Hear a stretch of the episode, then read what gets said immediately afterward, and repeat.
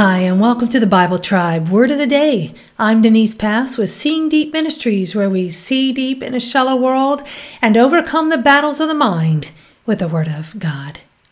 Offenses are one of the biggest problems we have in our relationships today, but we who are in Christ have no right to hold on to offenses anymore. Reading in the book of Mark, chapters 5 and 6, and the verse of the day is Mark 6, verse 3. Then they scoffed, He's just a carpenter, the son of Mary, and the brother of James, Joseph, Judas, and Simon. And his sisters live right here among us. They were deeply offended and refused to believe in him. Word of the day is offense. It is the Greek word skandalizo. This word means to entrap or trip up, to put a stumbling block in the way, to entice to sin, cause a person to begin to distrust and desert one whom he ought to trust and obey. A Greek English lexicon of the New Testament states that this word offense means to cause to be brought to a downfall, cause to sin. In the Septuagint, the Greek Old Testament, this word means cause of ruin. Wow, this makes us not want to be the cause of offense, right? So in Mark 5, Jesus is healing many of them. In, in Mark 6, Jesus was not accepted at Nazareth in his own hometown because of his wisdom. They were offended. Pride blocked them from seeing God incarnate.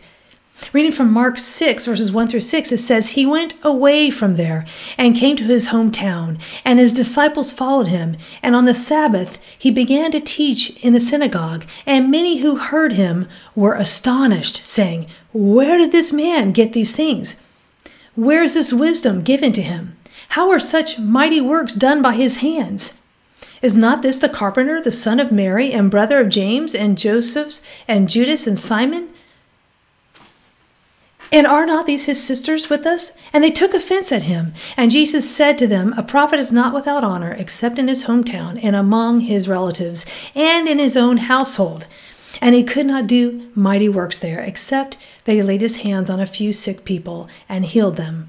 And he marveled because of their unbelief, and he went about among the villages teaching. The people thought they knew Jesus. They had him in his place. We encounter this today too, don't we? People want to put us down or put us in a box.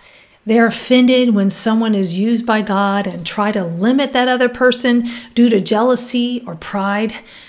Notice they labeled Jesus according to his occupation and his family.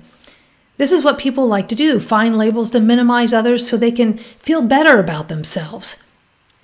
Offenses work both ways. We can be offended at someone out of jealousy or pride because maybe someone's better than us, and we could try to minimize them, or people can do the same to us. But when we consider the consequences of offenses, that they can ruin someone or cause them to fall away from God, we want to let go of offenses and seek to build others up.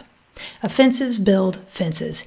Tear down offenses and keep your love on. Go with God and His precious word, friends. Join us tomorrow in the book of 1 Corinthians.